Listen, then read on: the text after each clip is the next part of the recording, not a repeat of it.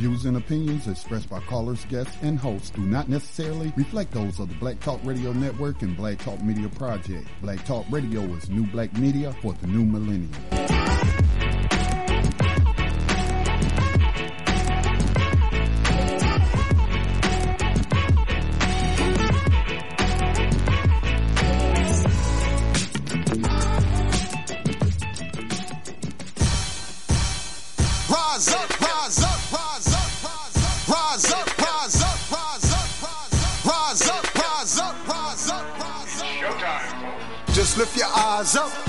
Wise rise up. See the signs of the times. If it's time, rise up, rise up. When death and hell dwell among all God's people. When those we chose and trusted have become completely corrupted and inherently evil. When the feast that feeds you starves our father's children. When snuff, porn, and pedo forms begin to get top billing, rise up. When famine claims millions. When justice gives blind eyes to billions. When the Lord's anger is no longer feared. If his protection is gone and your enemies are near. If you've seen the seas spill over and the mountains shake, break, and fall. If the moon ever turns blood red and you can't see the sun at all, rise up. No matter if the prize is and welcome to New Abolitionist Radio on the Black Talk Radio Network, a program that seeks to educate, inform, and agitate on the issue of 21st century legalized slavery. Hosted by so- social activist and spoken word poet Max Parthas with Black Talk Media Project founder Scotty Reed. On this program, we discuss recent news on legalized 21st century slavery and human trafficking, along with projects and people who help combat it. Today is the August 9th, 2017 broadcast of NAR. We are a mere 10 days away from the Millions for Prisoners March on Washington, August 19th, the largest gathering of slavery abolitionists in U.S. history. On this day in 1974, disgraced anti black and racist President Richard Nixon left office having announced his resignation the day before. He stepped down from the presidency of the United States and was succeeded by Vice President Gerald R. Ford, a man who had never been a part of any election or campaign, and appointed president. Richard Nixon was the architect of the failed war on drugs, a war that was later admittedly created to target blacks and anti war activists, the silent and invisible bomb. Today is the 72nd anniversary of the U.S. bombing of Nagasaki, an event historians universally agree was unnecessary, the last fury and firebomb.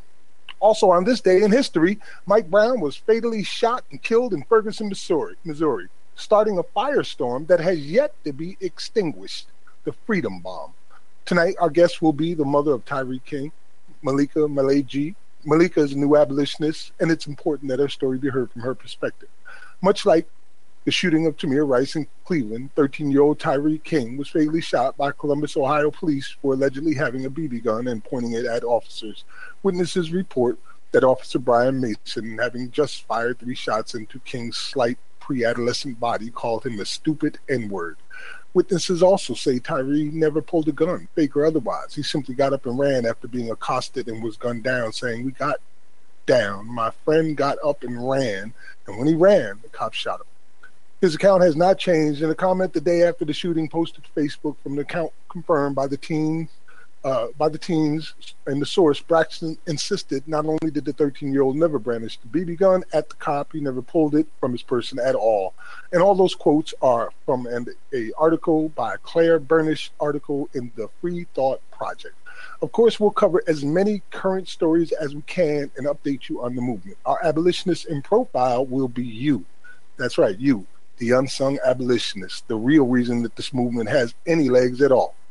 A rider of the 21st Century Underground Railroad is Anthony Ray Hinton, who was exonerated and released from death row after two years. Uh, two years ago, Alabama lawmakers have not only refused to compensate him for the three decades he spent on death row for a crime he did not commit, but also passed legislation changing the appeals process in death penalty cases so the innocent people like Mr. Hinton now face an even greater risk of being executed. In the segment, For Freedom's Sake, A History of Rebellion, we will be remembering the Creole case of 1841. The Creole case was the result of an American slave revolt in November 1841 on board the Creole, a ship involved in the United States coastwise slave trade. As a consequence of the revolt, 128 people won their freedom in the Bahamas, then a British possession. Because of the number of people eventually freed, the Creole Mutiny was the most successful slave revolt in U.S. history. Got a question or a comment? You can call us toll free at 866 510 9025. You can also chat with us and others by logging in at uberconference.com slash Black Talk Radio Network. Once again, I'm Max Parthas. What's happening, brother Scotty Reed? Hey, what's up, Max? Um, just staying busy, man, trying to stay on some of these details and uh, take care of some of the minor stuff, but crucial stuff behind the scenes as we try to prepare for this trip to uh, DC. So, um, definitely still trying to work that out. Yeah, man, it's only 10 days away. It's hard to believe. And I got to finish a speech tonight. Not mine, I wrote another speech for someone else, but I got to finish it tonight. And uh, I'm probably up half the night working it out and then trying to figure out what I'm going to say that uh, will, you know, galvanize and, and, move this whole thing forward and expose and, you know, got to figure it all out. It's intense. You know, I need to give a, uh, some information to you, Scott. Our guest tonight is uh, literally being a rule breaker, just like us. Uh, Malika is calling in against the advice of her attorneys. So, uh, what we all need to do in order uh, to have this conversation is not focus on any specifics, not talk about that particular case in any specific way, and maybe just have a conversation about the system itself and our feelings. Well, let's parents. do it like this, Max. How about? Well, I'm old hat at this, so I, have dealt with these sort of cases before, so I know what questions to ask, not to ask. But I really don't have any questions. Uh, this happens all too often. I know what caused it. Slavery caused it. And, right, right. And, and slave catchers did the killing. And this particular slave catcher uh, may have also been practicing the religion of white supremacy. So, I mean, I really don't need to a- ask any questions, but I thought that she wanted to come on and share her story. So I'm simply yeah. uh, content to sit back and hear this from her perspective. I don't. I wouldn't have any any questions except for vague ones, possibly. Okay, okay. I just wanted to make it clear because I'm going to try to make sure that uh, we protect her from any uh, undue harm and give her the opportunity to speak her mind on uh, whether it be that issue or any other. Uh, we need to hear her voice. She, her life matters. You know, I, have broken bread with her, and uh, she's wearing my wife's jewelry. You know what I mean? Like we, we feel, I feel like this is family of mine, and to know her story is heartbreaking. And I want something to be done about it. I, I want people to know about it in some way, shape, or form. This can't keep happening yeah, to so our we, children. If, if it's just uh, can't. If it's cool with you, we just won't take any phone calls and just let her tell her story for however long she needed to tell her story. So I'll just let you handle it, Max. However you want to conduct the interview, it is your interview. Well, as you said, brother, you, are an old hat in this, so you know I'm I'm not the expert you are. Um, I'm, I'm just concerned for her safety and well-being, as always with any of our guests. In any case, man, you know I found out today also that white nationalists from all over the internet, right, are doing this thing called uh, uniting the right, and they're claiming it's supposed to be the largest uh, gathering of uh, racist white supremacists, basically, uh, ever seen. and, I find I it very president, ironic that it's happening this Saturday, just one week before the abolitionist march on Washington. Well, I haven't really spent any time, I'm gonna be honest, reading that. I saw the headline, and one of the headlines came from a left leaning uh, website, and they were saying, you know, don't. It's not really as big a deal as what they're trying to paint it out to yeah. be. But I mean, any kind of racism is a big deal. So obviously whoever wrote that headline uh, isn't thinking correctly about the harmful impact of racism. But in terms of the context, what I think they were trying to say was it's probably not going to be a whole lot of people like just like uh, in that little border town in North Carolina, right across from the Virginia line. I think that's Charlottesville. Um, yes, Charlottesville. Is that North Carolina, right? Yes. Yeah, so yeah, the northern part of Carolina, right across the um, the line with Virginia, it's known Klan territory. It's not even that big of an area. It's not really a whole lot of them, but they are allowed to exist. So if this was really to be the biggest meeting of terrorists come together out in, in open with their terrorist flags. I mean, when I see that Confederate flag, what's the difference between that and the ISIS flag? You know, and then you expressing support for a, van- a so-called vanquished enemy of the United States, and that's the Confederate States of America. So you already an insurrectionist off the gate. So I mean, if we want to play law and order, shall we? As past presidents have said, you know, we're a nation of law and order. Well, if I was the CEO of USA Inc. and my name wasn't Donald Trump and I wasn't a racist and my father wasn't in the Klan and my father wasn't a racist either who kept black people out of his apartment building but um, you know i would use the patriot act against this largest group ever of these domestic terrorists because we need just like how we call slavery by its correct name let's call it these, these aren't hate crimes these are acts of terrorism okay uh, um, there's a political connotation to this. What I mean, what is it all about? What is the what is the aim of this racism? Racism is just a tool, the tool to do what? To suppress American citizens because of their skin color, um, oppress them and deny them their full race as tax-paying, do uh, um, citizens of this corporation. So again, there are laws on the books. Um, we had this conversation earlier, I think, uh, Max on the page of SPLC, if I'm not mistaken.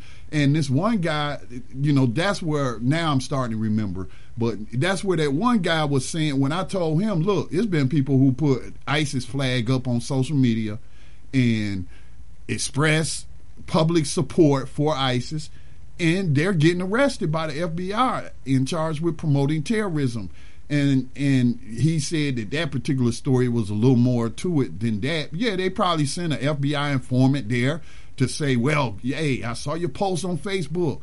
How would you like to strike back at the infidels or some sh- crap like that?" You know what I'm saying? And get some sucker somebody. Most of those terrorism cases, the FBI actually uh, approached these individuals and, and, gave them an opportunity to participate. So. Um, anyway, but if I was the CEO of USA Inc., these these jokers would be gone. Now I wouldn't use a drone on them because that would be unprecedented. You know, a drone being used on American soil to shoot a missile at a park full of of uh, terrorists practicing a religion of white supremacy. That makes them especially dangerous because they're dedicated, man. They're this is a religion. They're racist and they're proud. And hey, Scotty. Yeah. Uh, I want to talk about the uh, Southern Poverty Law Center a little bit later in one of the stories that we have, but Malika's on the line. Okay, and great. She actually wants to talk about uh, something that we were just speaking on. So let me yeah, introduce so, her if you don't mind. Yeah. So uh, let me just wrap that up, Max. Okay. So let me just wrap that up. All I'm saying is we st- have to look at this the same way we look at slavery. Mass incarceration okay, use that term, but use it in the context of this is slavery. They're using, like I heard Crystal last night, they're using mass incarceration to continue slavery. But slavery is what it is. And when it comes to these uh, uh, white supremacists, people like that that's meeting at this park again, we had to call it terrorism. That's what it is. These aren't hate crimes, and this isn't a demonstration of free speech. This is terrorism, so let's call it what it is. Indeed, Scotty, thank you for that. Uh, as a witness to these things firsthand, I know exactly what they are doing. With uh, that said, let me introduce our guest tonight. It's my sister Malika G out of Columbus, Ohio, who is uh, a victim of circumstances here that we're dealing with every single day. And uh, I'd like to welcome you to New Abolitionist Radio. Thank you for your bravery for breaking the rules and coming on anyway. And uh, hopefully, we can make an impact here tonight you said you had some comments regarding something that was being said, Malik. Yes, um, about the slavery thing. Um, he said it right, like it's terrorist, but I, I feel like it, it's also it's just another form of racism, as he already said, basically just with a different word attached to it. and it's modern day slavery. But exactly. With some, uh, with with some, uh, if you watch, I don't know if how many people have seen the Thirteenth. Uh, um, uh, what's the movie called? The Thirteenth. Uh, yes, I'm sorry, 13th. I forgot. Uh, uh, so, um, some of the things that they were doing in that movie, they are doing to some of our young black men and women now. So it's just it's like it, it, it's just it's just, just a different it's a different it's a different time and age, but we're going with the same thing going on. If you look at it. Indeed, indeed. Uh, thank you for your commentary on that you know, we have these uh, issues with it. It's really two sided, and it's a lot of indoctrination going on. On one side, you have our, our children and our young men and women out here who are really scared for their lives. You know what I mean? Like when they run across police, they know that there's a chance that they might be killed that day just because the policeman is in their vicinity and no other reason. Um, so that's a big problem. And then on the other hand, you have these police who are enforcing some of the most ridiculous laws and uh, fulfilling quotas and they're so afraid of anything black that it only takes them a second to decide that their life is in danger no matter who it is or whether you're in a supermarket with a toy gun right off the shelf looking at it or you know in a park or anywhere it doesn't matter and it doesn't matter if it even appears to be a weapon it could be a wallet so your keys uh, your mm-hmm. finger your cell phone it mm-hmm. doesn't matter they're so mm-hmm. scared they'll kill you instantly and they're using the. Uh, I, I'm noticing that they they are all using the term. I was in fear of my life, but how are you in fear of your life and you know the job that you're taking and the risk that's behind it, and you are fully covered. You have on a vest, a bulletproof vest. So how are you so much? If you're that much in fear of your life, why are you doing this job? Why are you find another job? Right. Imagine if a fireman said that oh, that fire's too hot. Right. I'm in fear of my life. Y'all gonna burn. Right. I mean, what does that? That doesn't make any sense. It's not what you're there. A whole for. lot of people be burnt up. Yeah, I mean, you're there to put your life on the line for the safety of the citizens. Like that's the whole reason. And you know, according if you listen to the narrative from the police end, there's so many cops being killed. But that's not really the case. Garbage men have more risk of being killed. But that's the power of propaganda, cops. Max. That's the power of propaganda and but as a person who's actually spent time on a battlefield, a declared battlefield or, or uh, war zone, as the proper terminology is, I wasn't in that much fear. I mean, it's it's like she said, you go into the job knowing the risk, and you can't do the job if you're scared. Um, are you going to be cautious? Are you going to be paying attention to everything that's going on around you? Are you are you going to have heightened awareness? But when you say you scared, then you have no business with that badge and gun. Thank you. Right, right, at all. Yes, um, I, I, you know, I would like to get your opinion on a few things, so we, we could talk about general issues. Uh, I believe pretty safely. We're unaware of how uh, right now our children have what we call a bounty on their head, and that's the exorbitant prices that are being paid in order to incarcerate teenagers all across the country. I believe out in Ohio it's like two uh, two hundred thousand dollars a year, and we spoke about that when you and I met and watched that film together. As a matter of fact, I think that that causes the incentive for arrest. Like, like you know, these facilities have to continually exist. And we keep reporting on stories where we find that anything from judges to probation officers to police to even just people who are working the ticket line behind the counter when you pay your fines and fees are knowingly involved in promoting these incentives. Um, how do you feel about that? And what are your thoughts on that?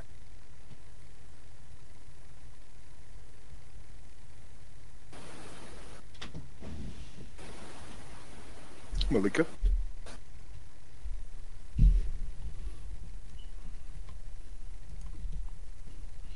Yeah, she is unmuted. I, I don't know what happened to her audio unless she muted herself. I, I would predict that her attorney's on the other line going, What are you yeah. doing?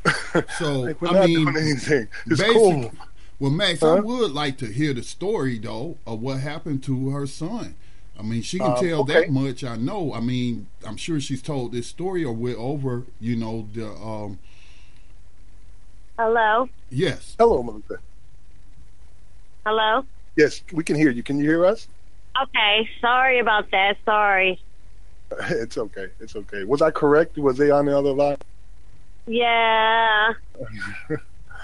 okay, we're going to be safe. Tell him to call in. Uh, that way he can be here or she can be here to monitor everything. Or answer questions. Right, or ask questions. Because you know, this program questions. is dedicated to uncovering the issues involved around modern day slavery and human trafficking. And uh, we're trying to respect uh, the wishes of yourself and your attorneys to make sure that we don't talk about the wrong thing. So have him call in. He's welcome.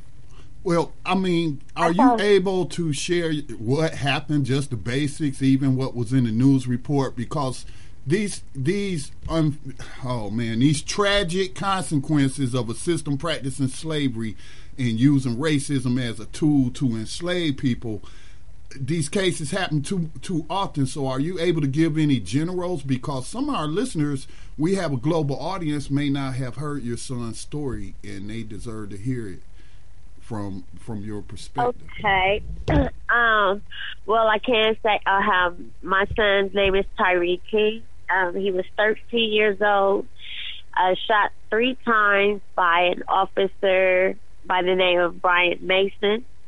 Um, he officer said that my son was involved in a robbery, uh, and the man had they had got robbed for like ten dollars or something.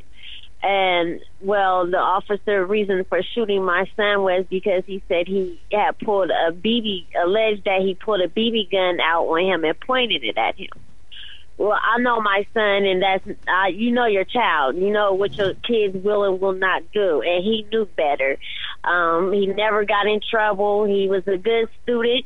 He did typical boy things, backward flips and and basketball. He was very athletic he did all the all the sports.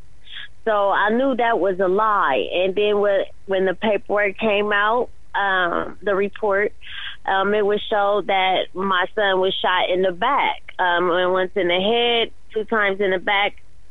So um, if he was pointing a gun at you, why are all the shots in his back? And then um, the truth comes out that my son had no parts of the robbery. Um, he didn't have. He was nowhere in the vicinity. Um, wrong place, wrong time. Yes, but he had no parts of it. Um, I believe that that was Brian Mason's intention um, from the start was to kill my son because every shot was a kill shot. Now, um, my thing about that, um, he's a 13 year old kid that they were claiming was a grown man he looked nothing like a grown man. He's a whole child. And uh no facial hairs or nothing like that. You can tell he's a child. Um, but back again to the um, protection of the police, you have on a bulletproof vest. Let's just say uh, that somebody was shooting at you with a BB gun. If anybody, not saying my son, because he was not shooting, but a bulletproof, I'm saying my point is, what is a BB gun going to do to a bulletproof vest? Nothing.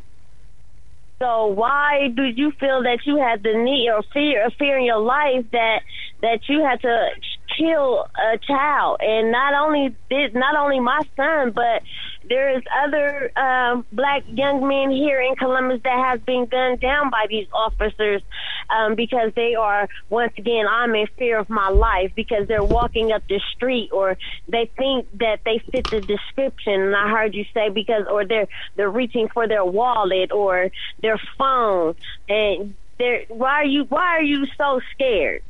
And I don't understand this, and it's going across the world. It's just not here, and that's what's bothering me. Like this has to stop. The, we, our our our young men are not they're slaves trying to escape from the plantation. So, therefore, you don't need to do this job. They need to go somewhere else and find another occupation to do. If you're so scared, but um, back to my son. Um, we will have our time um, to um, to go in court. I have already did the grand jury, and of course, the officer got away with it, um, and that's bogus. But and you even um, got. Go ahead. Sorry. You were saying that it was over ten dollars that didn't really ever happen in the way it was claimed. Even the nine one one call shows that the guy was like, "It's no big deal. It's just ten dollars." And it didn't have anything to do with it. It was just an accusation. And it reminds me of the same thing with Eric Garner. And they're still saying that he was illegally selling cigarettes when nobody ever found any cigarettes on the man. That never happened. And that's what's crazy. It's a whole bunch of lies behind it. You know, the police, they're going to protect themselves and they're going to cover up themselves. Um, or try to anyway, but I say God has the last say in this and, and justice will be served and either way, he's still going to have to answer. I just wonder how he eats, how he sleeps, how he thinks, how he moves. I I just wonder a lot a lot of stuff because you you have taken an innocent child and he hasn't he he hasn't even begun to live his life. To me, on like fear, that was his dream. To me, on the fear aspect, they are the one that's creating the fear and perhaps that's why I don't know if they caught him yet, but perhaps that's why they're looking for that man they're looking for that pulled he got pulled over by a cop and shot the cop in the face and killed him, or that other man who was in a car accident, his car turned upside down and here come a cop and he shot that cop in the head. These of course are white males. Obviously, if they were black, you know, this will be they will be on trial facing the death penalty. So I don't know the details of mm-hmm. those cases, but what I'm saying is this fake propaganda about I'm in fear for my life, which is becoming a blanket excuse and legally a yes. defense that's being acceptable is creating a paranoia one that has always well i'm not going to call it a paranoia in terms of the black community but historically and in recent history and its ongoing trauma being inflicted by the police. So there's a real fear there. We have the reason to be afraid, but Americans in general, because they are averaging over at least a, a 1,000 K in, in kills, and I mean that in the military sense, 1,000 kills a year.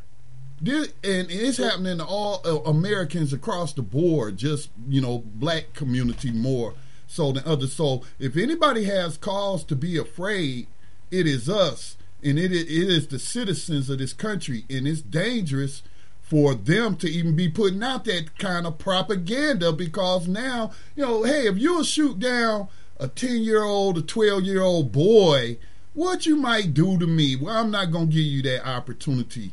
You know, they could be creating that mindset as well yeah, it does create a cycle where people are just afraid for their lives on both ends, and it ends up like the OK Corral out here. And who's profiting off this? Where where did these ideas come from? Who's pushing both sides to see the other as their mortal enemy, no matter how old or how armed or how anything? And then we start to see the results of that coming from places like uh, Southern Poverty Law Center with their list of uh, that just recently came out. Uh, the example would be um, an article called "Return of the Violent Black Nationalists." And they list all these black organizations that are not historically violent, are not responsible for violent acts, and they, they put them in the same category with mass murderers and, and you know building bombers and stuff like that. And then they have these uh, teachers who will come I guess teachers is wrong word, but these experts who will come to police stations and uh, teach them how to conduct themselves in the face of danger. And they really make it seem like, you know, at any minute they they could lose their lives, no matter who it is. A butterfly could get in your face. It might be armed. You should shoot it. See, that's, that's a whole industry, though, right there. People getting paid big money. They call consultants and, and what have you. But here's the thing, though the rules of engagement or meaning whether you can shoot a civilian or not are very strict in a war zone in an actual war zone i mean i've had other veterans like james james uh, i'm sure he's listening jt um, he mentioned the other day that you know, even in a war, you just can't shoot civilians like that. Soldiers right now in Iraq just can't gun down a civilian like that.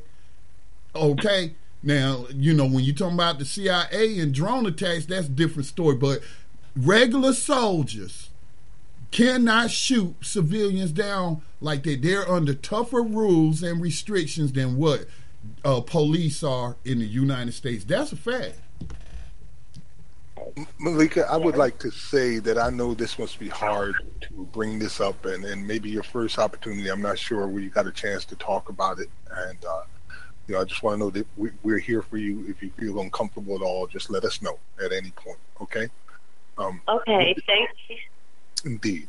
With, with that being said, uh, what else would you like to address regarding this, or anything you want to talk about the system in general? I, I know, as an abolitionist now, you're seeing it as slavery, as modern day slavery.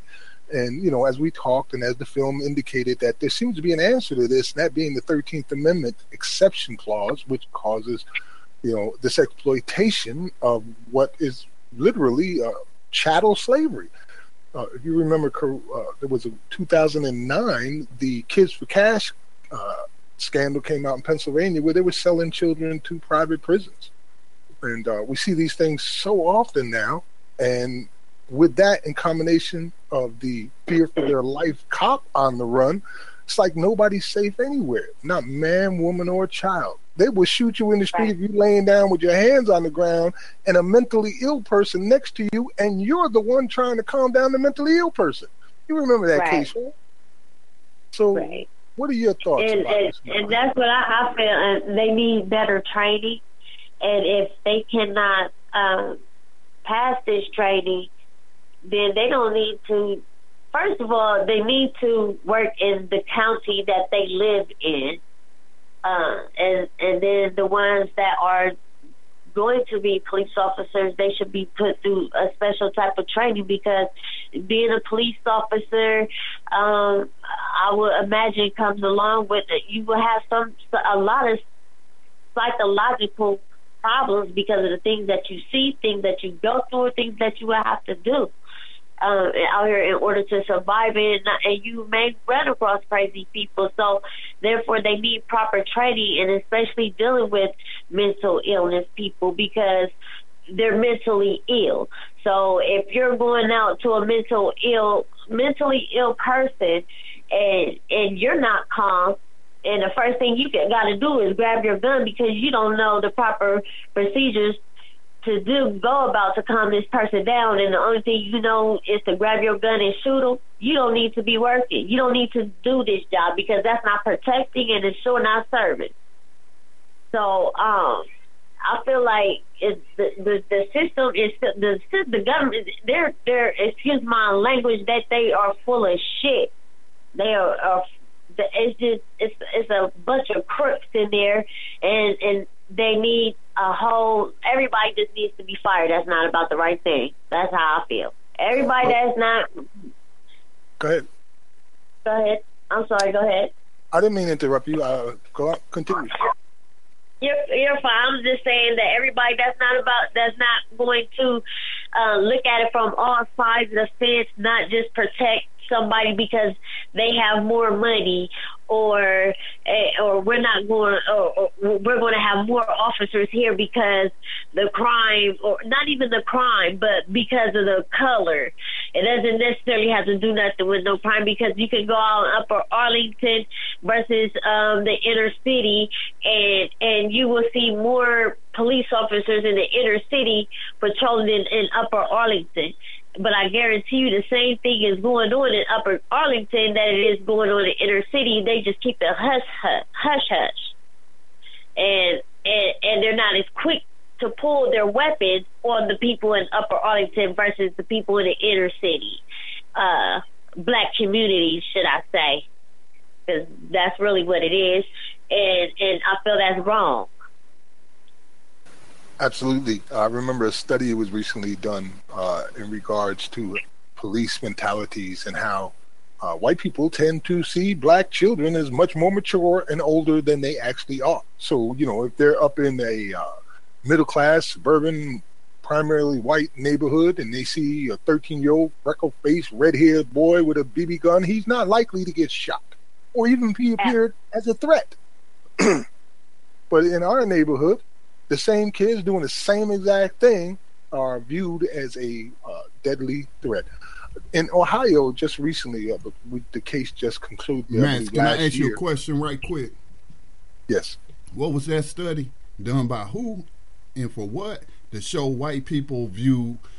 Because I kind of, when I listen to you read that or, you know, quote that, they kind of sound like excuse making for me, man. like it's giving them because they're white. Oh, they view these children uh, as being full grown or something like that's bunk, man.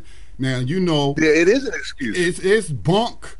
These white folks I live around, they know what children look like because they play on the football field with them all the time. You know what I'm saying? They definitely have our kids playing sports and they out there with. They know the difference between men and children. Oh That's, yeah, that study sound kind of like old little girl looks like versus a, a grown ass man. You know what I mean?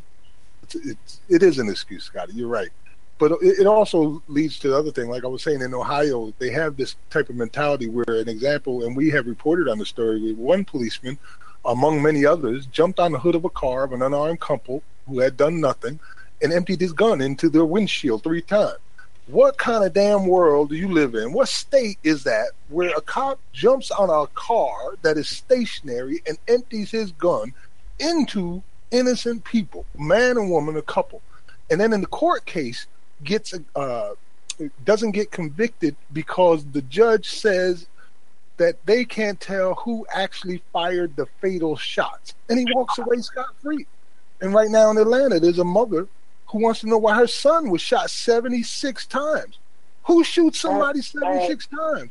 The case where I just mentioned was 144 shots. Who does that? This is not a war zone. We're not in Iraq. This is Ohio, Atlanta, New Jersey. Come on. Overkills, and that's what they're doing. Overkills, and and that that is uncalled for. Like we're not an animal. You're not trying to I don't know. Would it, they need to bring in private investigators instead of the police investigating themselves? Because that's a problem. They're investigating themselves, and that's how they're getting off with it. Not too many cities have pri- or allow private investigators. Because I know Columbus, they denied us, and I feel that is that's wrong. And this this this why my thing is what is going through these people's mind when why do you feel the need to have to shoot somebody seventy six times?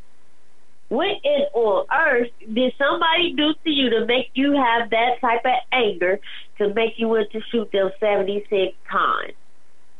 Yes. Are you terrified? And then I feel like, and then, and, then, and, and for real, they're really mad because if black people, we are very smart and intelligent, and that's what they are afraid of, uh, us taking over, and they know we can't because we have the intelligence to, but they they try to deny us of that still to this day.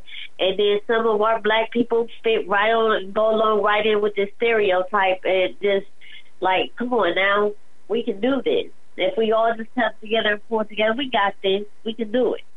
That actually was the promise of America, that it didn't matter what your race, creed, or color was. You could lead this country. Everybody was equal. That was the promise. And look what happened when we finally got somebody who was black in the, in office. They acted like he was the Antichrist. They they did. Uh, it was just ridiculous. And he wasn't even an ally to black people. He was an ally primarily to the white supremacist structure, and they still hated his guts. So where is this promise of America yeah. when we can't run nothing? You're keeping us in positions like this, and the poverty that we exist in is often manufactured and maintained to the point where they have these things called million dollar blocks. Uh, for instance, in New York, uh, they found out that most of the people who are being incarcerated are coming from very uh, small areas where they generate, uh, through incarceration, a million dollars a year just from that block alone. Well, I had a question. Um, would you say what you said before? Because man, she kind of gave like the opening salvo for the new abolitionist movement when we will meet for the millions for prisoners' human rights. She said we got this if we come together. Oh man, That's right. Hey, that's the opening salvo. I, I hope this. I, I hope that you could be there, but I know if you aren't able to join us in Washington D.C. on August the nineteenth, that you'll be there with us in, in solidarity and spirit. Yes. If I remember correctly, you called me a few days ago, like Max. I think it's is it the ninth. she was afraid that it was the ninth because she wants to be there and speak. I'm like, no, it's the nineteenth. You got some time to get it together, man. It's, it's right around the corner, but it's still the nineteenth. I'm hoping that you can Right. come out with Sister Hannah X and everyone that's coming from the Ohio chapters for the Million for Prisoners March on Washington. I, I look forward to uh, spending some time with you again, indeed. Yes, yes, I was Kennedy.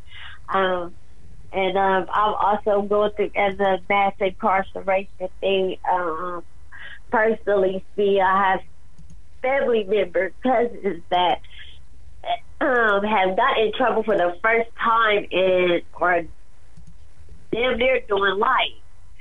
Um, and I feel like they are doing that to make an example out of black people and to keep us down, you tearing families apart and uh just messing the whole family situation thing up and and keeping the black men out of the family or out their kids' life and and mother's life and everything. Um uh, and versus to uh, uh, it may be uh, just for using an example, um, petty theft, forty five years, uh, versus a, a, a, a sexual predator that will get three years and, and, and, and nine months probation. Right. there is something totally wrong with that. Something ain't right. And it, just, the, like I said, the system is uh, is bullshit. It's bullshit. Like, and it is so corrupt itself, and it doesn't make sense. And it is because it's money. They're trying. The more people we get get, get in here, which is our black men, and, and the more money we're going to get. Uh, and, and they don't even have to be the time that they're slapping them with or giving them. It's not even called for. Not saying that they should just go scot free. You do the crime, you're going to have to do some time. True enough, but let it be reasonable and and within the means, let it be be the right time. Like that's just retarded. I just don't get it. Like these. Oh Lord. Our Almost lives are said not something wrong. Almost said something wrong. Well, you know, you wouldn't be the first one to have these sentiments come out. Valerie Castile uh, really let her mind uh, be known. And I, I admire her courage and yours as well for being willing to talk about these issues, not just the specifics, but the generals too, because we're all together in on this. You know what I mean? Like, we don't know how interconnected all of this is, and there's time involved. Like, we're stealing people's futures, we're stealing family structures. As you mentioned, we're destroying families. And 30 years from now, that has a major effect. You know, you're taking away opportunities and futures by being judge, jury, and executioner over damn ten dollar issues or tail lights Right. being out or anything at all that puts our men, women, and children in contact with today's police. And we understand Yeah. that on the other side of the fence, people view the police as their friends. They protect their neighborhood from unwanted crime and violence, which is usually pointed at us. And so they end up Right. not patrolling those streets like they do ours, but coming to our communities and shopping like it's a shopping center where they're picking up bodies. Right. We're like, how many can we get today? How many casualties can we get today, Bob? Right. And then we just throw those lives away in these jails and prisons. And, you know, one of the terrible things about today's incarceration that any sentence is a possible death sentence. I was just talking to my son last night, who spent 15 years in prison until about two months ago. And he said, Dad, man, the way they got it now, you could just be, you know, laid on your parking tickets and got arrested for a warrant or something like that. And they'll put you in with people who got bodies uh, you know, people who are just terrible people. They don't care anymore, Wow. and, and that is how it is. And we've seen the results of that over and over and over again now. And that's not right either, because they used to, uh, to my knowledge, I, at least I, th- I've never been to prison, but I thought they put murderers and, and rapists with them, like they have their side and and a little petty little stuff like that for a traffic ticket because that doesn't make sense. Why would you house in jail be with a murderer and I'm in here for a traffic tick traffic oh. ticket? Over incarceration is the biggest reason for that. Some places are as much as 200% capacity, like Alabama. I believe Ohio is close to 140% capacity. In New Jersey, there was stories where they were housing inmates on the roof because they ran out of room. And in Wallace, wow. Texas, they had a prison built for 700 with 3,000 people in it living in tents outside. So basically, they have this thing where they believe that you build it, they will come. So they build these prisons, they build them to overflowing, and then guess what you got to do? Build another prison. And he used that as economic development program. So everybody gets jobs doing it. And who's employed? Just look at the prosecutorial pool in the United States of America, and when you see that it is 95% white, with 83% white men who are prosecuting a majority of minorities, you have to realize that that is a problem. It's ripe for institutional racism. It can't be allowed to go on like that. Would you let it happen to you? No. If that were 95% black prosecutors and 83% black men prosecutors, white people would be going out of their damn minds. Right. you know they will. Scotty, anything you want to add? Um, no, um, but I would like to ask, how did you come to become call yourself, if you indeed do uh, call yourself a new abolitionist? Because you do seem to understand that slavery is still being practiced on us, and that they lied when they said that slavery was abolished through the Thirteenth Amendment when they stuck that exception clause in there and allowed them to lock people up through the criminal courts, moving it from the plantation to the prison. Um, so when did you come into that awareness that you um, saw the Thirteenth Amendment as being um, a problem, or just seeing all the things and connecting the dots and, and saying that you know this is no different than uh, what has happened here before?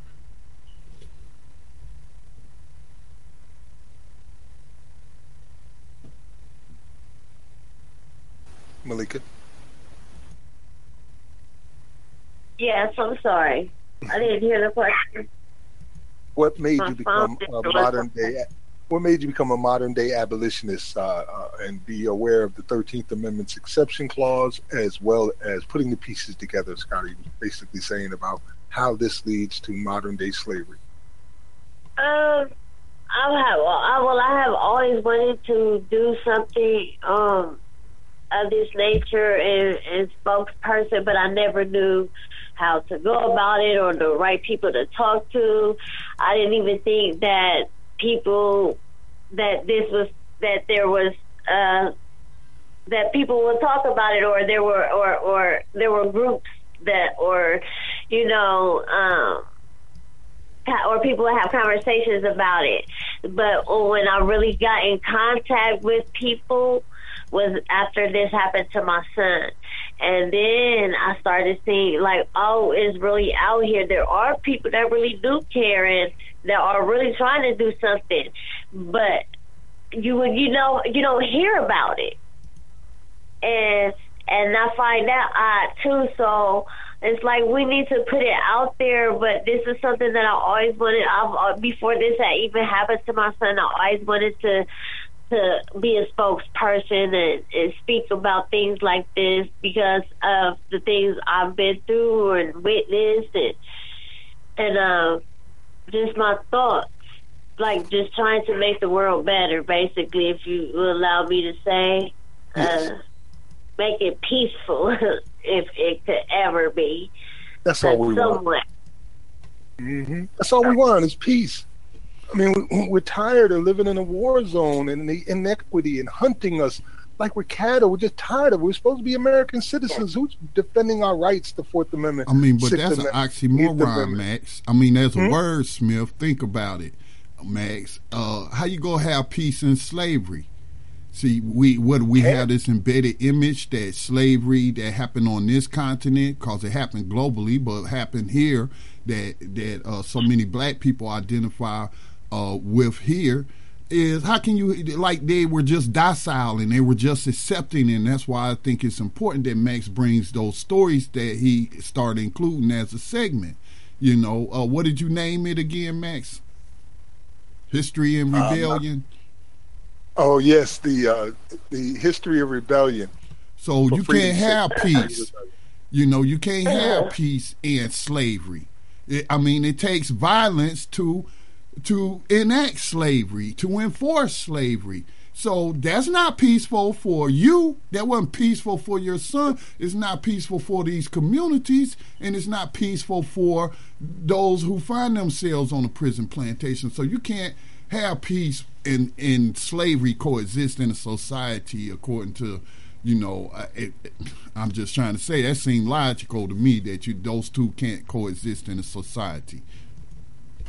Right, right, and you know the prisons are not separate from society. I mean, there, there is no separation other than the walls that they have around it. Those are still American citizens, primarily, uh, still people who have value, and we're tossing them away and forgetting about them like nothing, and we're shooting our own children in the street uh, I don't remember what abolitionist said it. I think it might have been Frederick Douglass, but it basically said a man that will enslave his own children cannot be expected for magnanimity.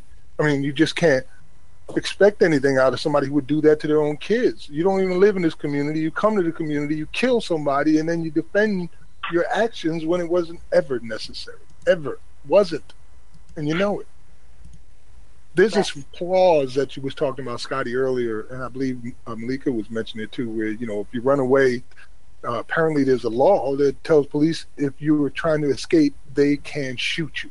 They can shoot at you in order to stop you. Uh, I think that law, if, if, anybody can remind me which one it is, I remember reading about it about a year ago, but apparently that's out there and it's in effect. Maybe we can repeal that. Like just because somebody's running, not a, there's not a reason to suddenly become their executioner get a damn bike or something. I'm, I'm not trying to be funny. I'm just saying, you know what I mean? Like, Malika, is there anything that you? Yes, go ahead. I'm sorry. No, I was just saying that is true. So is there anything that you would like to say uh, in particular? Um, and you can think care- carefully for a second if you want to. Any way that we can help or anyone in, who's listening right now help because like you um, i was an activist in this fight before my children got caught up in this system as well so is there anything you would like to leave with our listening audience um, uh, prayer we'll pray with uh, you that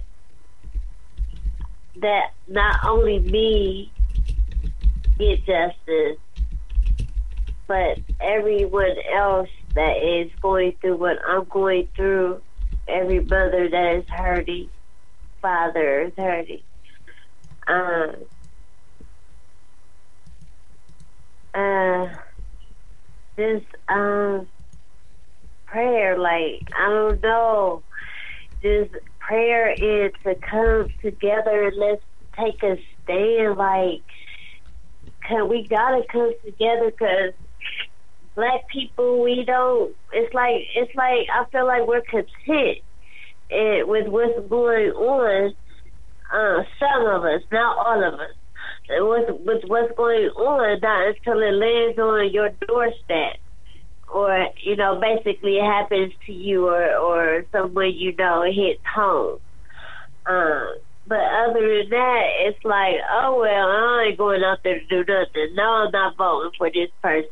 No i ain't but no no no. It, oh they you know black people if you look at it our our culture is the only ones that don't stick together and help each other out so therefore, that it makes it seem like it's okay for them to these these officers to do what they want to do to us because we don't even stand with each other. We go against each other, and that sound, does not make sense. you sound like Frederick Douglass. Like you're feeling right now. I think you are channeling Frederick Douglass. It's, it's just it doesn't make. I don't know how to. Uh, all the exact words. I know what I want to say, but the exact words to to express because like I have so much anger, hurt, pain. I have so many mixed emotions, and and like, oh, cool. uh, but we just need to, if we could come together and, and put words about what the next person has, or if if her eyebrows look better than my eyebrows, or he got a dollar more than me, or or he got a better car than me. No, not going to support their business. He might, they might, they might get uh, further than we get. Instead of, oh, let's put our money together and we can buy this grocery. We can get this store right here, get this grocery store, have this car lot, this our law firm. We're head of the government, like, but like we we are making our own money. Like, come on. No, but we would uh, just it's just like we're slow or something, and it has to put stuff. If we get to get everybody on one accord, it would be lovely. According to the incarcerated citizens, they tell us that this fight using the 13th Amendment is probably the best chance we've ever had to really take this system down by attacking the source. And I believe that too, which is why I'm so behind it. And you, when when you said earlier, and I told you we're channeling Frederick Douglass, I was referring to his quote where he said, "The limits of tyrants are prescribed by the endurance of those whom they oppress." So as long as we keep letting them do it, they're going to do it.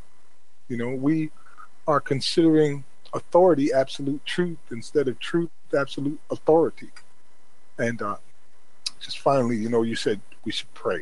And uh, I've never done this here on New Abolitionist Radio, and I mean no offense to anybody who does not uh, follow a particular religion, but I would like to just say a short prayer. Is that okay with you? Hello. Our Father who art in heaven, hallowed be thy name. Thy kingdom come thy will be done on earth as it is in heaven. Give us this day our daily bread and forgive us our trespasses, as we forgive those who trespass against us. And lead us not into temptation, but deliver us from all evil. Amen. Amen. Amen. I, I want to say thank you for spending time with us here tonight, Malika. I look forward to, as I said, spending more time with you at the August 19th Millions for Prisoners March on Washington event. And uh, your voice is necessary in this movement. And uh, thank you for everything you're doing. Appreciate being an abolitionist standing I can't, you. I can't wait to uh, meet you, sister, and uh, stay strong.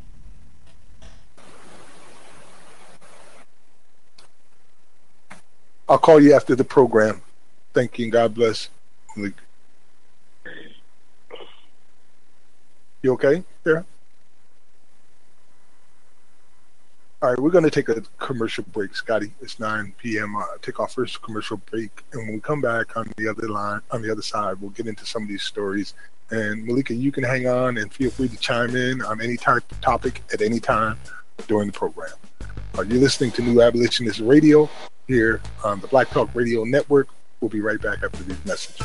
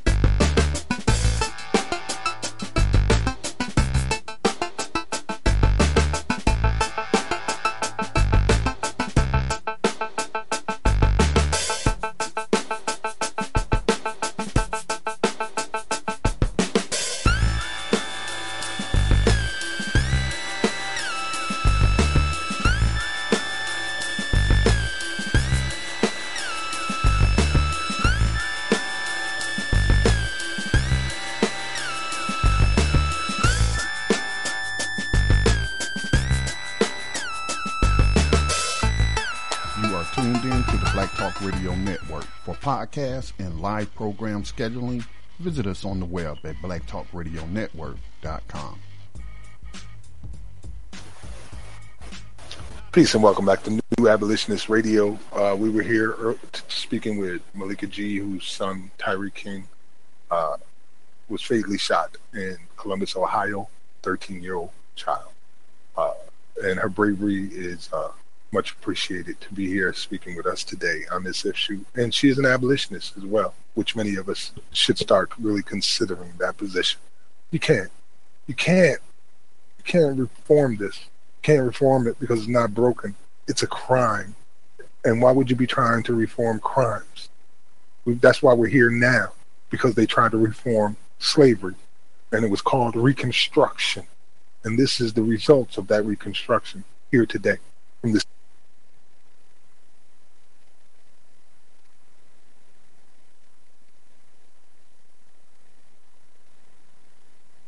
Is it just me or did Max go out? Yeah, Max, I, I am not able to hear you. He went out. Yeah. Okay. Hey, greetings, Otis. Okay. So listen, um, while Max resolves his audio issues, um, Max, I'll just check uh, your uh, probably just a cable or something then came loose, but I do want to give an update on the fundraiser for the abolitionist trip.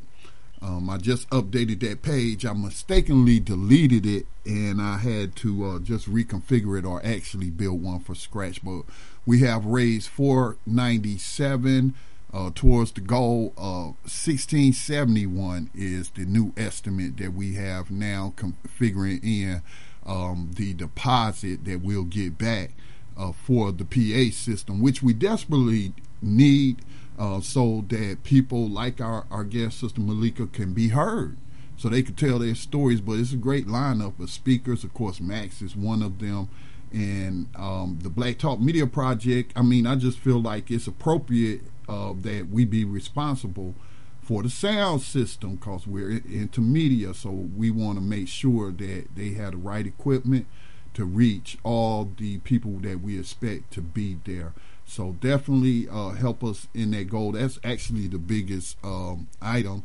But you can get an itemized list. Just go to blacktalkradionetwork.com, New Abolitionist Radio. You'll see the picture of me and Max with the Capitol building in the background, and you can donate. We're also giving away, of course, a one year uh, trial membership for a $24 donation to BTR community. Check that out um, as well, and uh, or you could just give. Some people have given said I I, re- I don't want the uh, subscription, but hey, give it to somebody else who might want it. Okay, so make a gift out of it.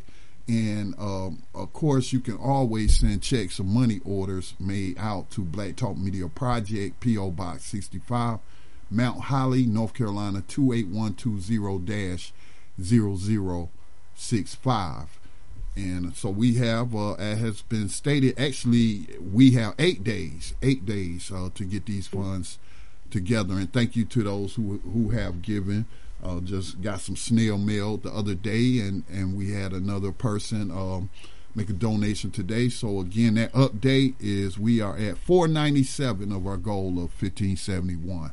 Uh, let's check back and see if we got Max uh, working. Max, hey Scotty, can you hear me? Yes, I hear you now. I'm actually on my cell phone. My computer system uh, is rebooting, and I should be back on nice and clear. Okay. In about okay, five minutes. Okay. In the meantime, I'm on the line with my phone. Yeah, that's this is live radio. Live radio, making it happen though. Go ahead, Max. Yep, things happen, man. Things happen. You know, I was saying earlier that uh, was there any stories that you want to cover in particular? Because I actually want to hear more of your perspective on a particular story that came out, and that was the article that talked about will the 13th Amendment have any effect? And I heard you on uh, BTR radio speaking of, uh, I guess, the author of it in detail. I hadn't read the whole thing, and apparently you and Otis caught some stuff that was uh, pretty interesting. So, yeah, I would love to hear your opinion on that. Yeah, it wasn't so much from the author. It, the author put it together an excellent article because he interviewed about maybe five or six different activists, and all I agree with all of the perspectives that was given by the various um, uh, activists that were quoted in that uh, uh, article that was on TruthOut.org, and it was just that last section. When you get to that last section, it was two activists. They was kind of agreeing with each other, and the logic was is okay. If the, you do remove the exception clause from the Thirteenth Amendment, and it does cause some people to get out, then if we don't have no jobs for them or no place for them to stay, and they living on the fringes of of society, then we might as well leave them in slavery. That's basically what this article I mean, his quote boils down to. And he said he'd rather you put your energy into uh, more tangible, quote unquote, more tangible goals, your political energy. And he was talking about addressing the symptoms, like we were just talking about to the sister tonight, Sister Malika tonight. What happened to her son, killed by a slave catcher? That's a symptom of slavery. So, and then this activist is described Cisco Torres as a political prisoner. And so I really don't know that much about him. Anybody that's been uh, enslaved if is certainly entitled to their opinion, but then sometimes opinions can be funded. And I'm not saying that about anybody. I'm saying that about everybody. I'm just saying think critically. And the things that is he's quoted as saying in that article, man, I would expect I would expect, you know, somebody that's trying to undermine a movement to say something like that. But it still boils down to the simple logic is if we even go back to the start of the Civil War and those abolitionists that were soldiers and they was like, you know what?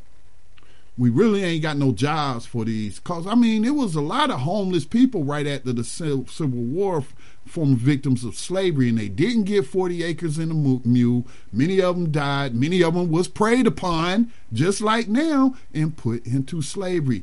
Did read people? You have access to technology. The internet is, is one of the nicknames is the information highway. You can check various sources. So I, you know, I'm giving you real history here.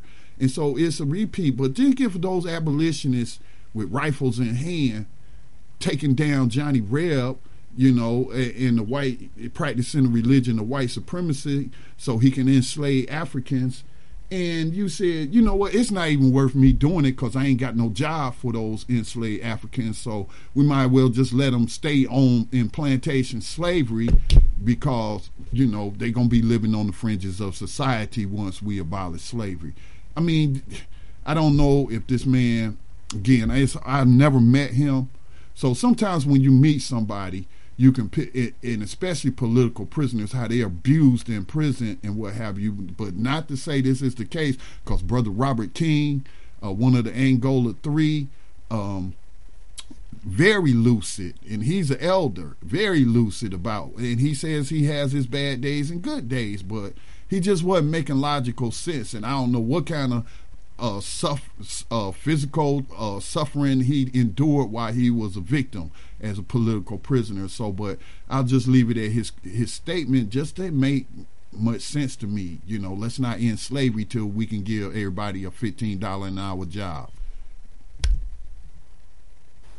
Wow. Yeah, I'm not understanding that at all. You know, in my mind, I'm thinking of how do we rebuild after this because this is going to be a destructive process that we're going through. It's so embedded in all of our systems.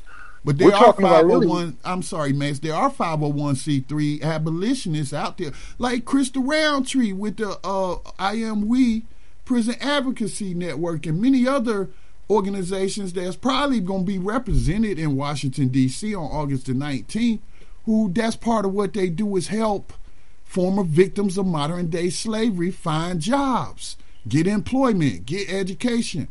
You know, we've talked to people struggling in this situation on this network. Your son, one of them, and, and reporting on the challenges that that they face. So we have people working on that already to get them jobs, but that's still no excuse not to end slavery. Let's end slavery.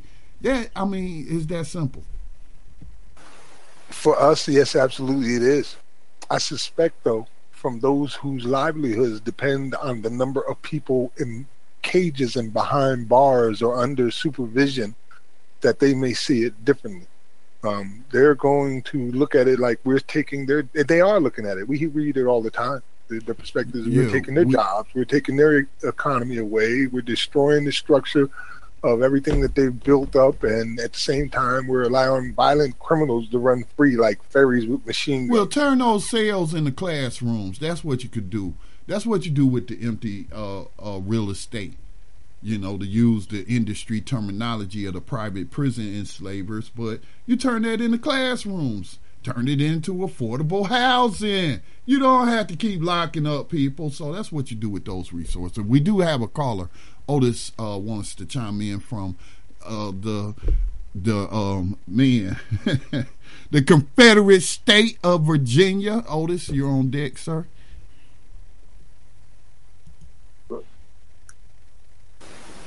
Peace, Otis. Welcome back. Okay, he he muted himself again. Uh, but yeah, Max, I don't have any other stories. Biggest story to me is the one that's happening in ten days in Washington D.C. across the street in the park from that White House that victims of slavery built. Otis, did you want to chime in? You keep unmuting. Go ahead, bro. Don't be shy.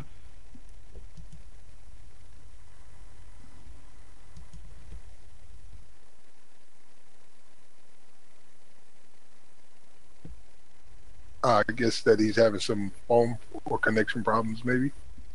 Yeah. Oh, there he is. I heard it. Yeah. Well, let's jump to your first story. Okay. Uh, the first story I want to get out of the way is in regards to uh, something that we've been reporting on from day one, and that is what happened in Florida, uh, where the brother was boiled to death by prison guards. And we've had George Mallinckrodt on the program several times, who literally, literally wrote the book about how to get away with murder in regards to this case itself. And apparently, the newest update is that they have released the autopsy uh, photos and there's no denying what they did to this man. I mean, it's it's gruesome to look at. Can you imagine it occurring to you? Remember, all of these people, uh, nobody was ever prosecuted for nothing. This was a gentleman who was incarcerated for, I believe, two years behind cocaine possession, and uh, two years behind cocaine possession. And he was uh, reportedly mentally uh, ill and had a much younger uh, IQ or a much younger mentality than his age, and uh, he did something to piss off these prison guards, and they threw him in a shower, locked him in there, put it on full blast, and boiled him to death. And reports say that the guards then made the prisoners come and clean up the mess. And uh, George Mallinckrodt was there during time, and he ended up losing his job because of. I believe he was uh, there. What was his position, Scotty? Uh, psychotherapist working within the prison in Florida, I believe.